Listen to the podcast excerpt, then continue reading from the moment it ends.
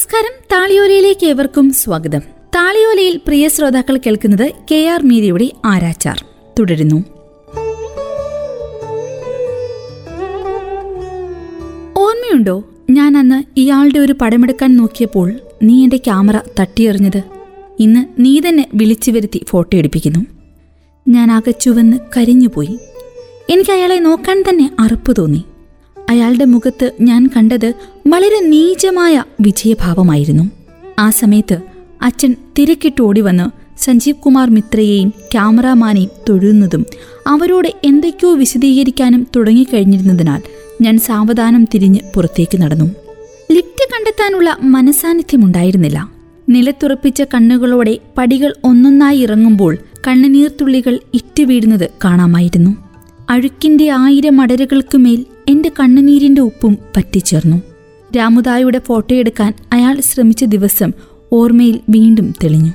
എനിക്ക് നിന്നെ ഒരിക്കലെങ്കിലും അനുഭവിക്കണമെന്ന വാക്കുകൾ കാതുകളിൽ മുഴങ്ങി. എനിക്ക് എന്നോടും അയാളോടും കലശലായ വെറുപ്പ് അനുഭവപ്പെട്ടു. ആരാണ് സഞ്ജീവ് കുമാർ മിത്ര? ഞാൻ എന്നോട് ചോദിച്ചു. എനിക്കറിയില്ല. എന്താണ് അയാൾക്ക് നിന്നോടുള്ള ബന്ധം? അതും എനിക്കറിയില്ല.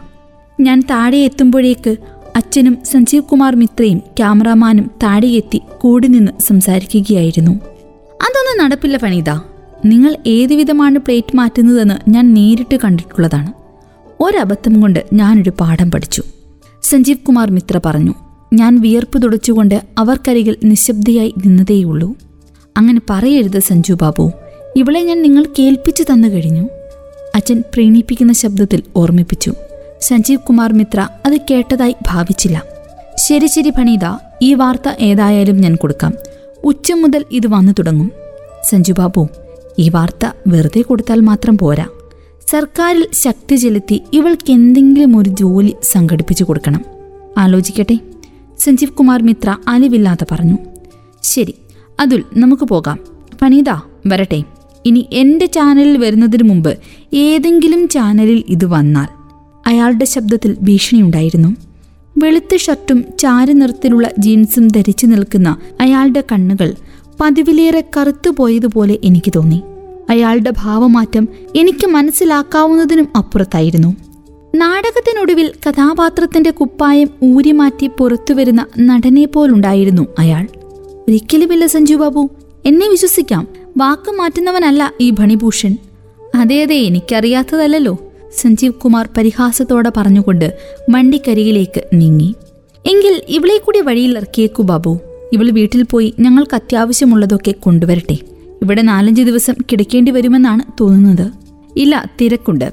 സഞ്ജീവ് കുമാർ മിത്ര കൂടുതൽ ഗൗരവത്തിൽ എന്നെയോ അച്ഛനെയോ തിരിഞ്ഞു നോക്കാതെ നടന്നുപോയി. അച്ഛന്റെ മുഖം മങ്ങുകയും എന്റെ മുഖം ചുവക്കുകയും ചെയ്തു. അവൻ വല്ലാതെ ഇടഞ്ഞിട്ടാണല്ലോ. അച്ഛൻ കൂടുതൽ കോപത്തോടെ എന്നെ നോക്കി. കാരണക്കാരൻ നിങ്ങൾ തന്നെയാ. മാ ഇടപെട്ടു. അവനെ ചില്ലറയാണോ നിങ്ങൾ കുരങ്ങു കളിപ്പിച്ചത്? അയാൾ നമ്മളെയാണ് കുരങ്ങു കളിപ്പിച്ചത് ഞാൻ അമ്മയോട് പറഞ്ഞു. അയാൾക്ക് നമ്മളെ കൊണ്ടുള്ള ആവശ്യം കഴിഞ്ഞു. അങ്ങനെ ആവശ്യത്തിന്റെ പേരിലായിരുന്നുവെങ്കിൽ എന്തിനാണ് അയാൾ സ്വർണവളകളും മോതിരവും മറ്റും തന്നത്? എനിക്ക് തോന്നുന്നില്ല. അയാൾ ആത്മാർത്ഥമായിട്ടാണ് ഇടപെട്ടത്.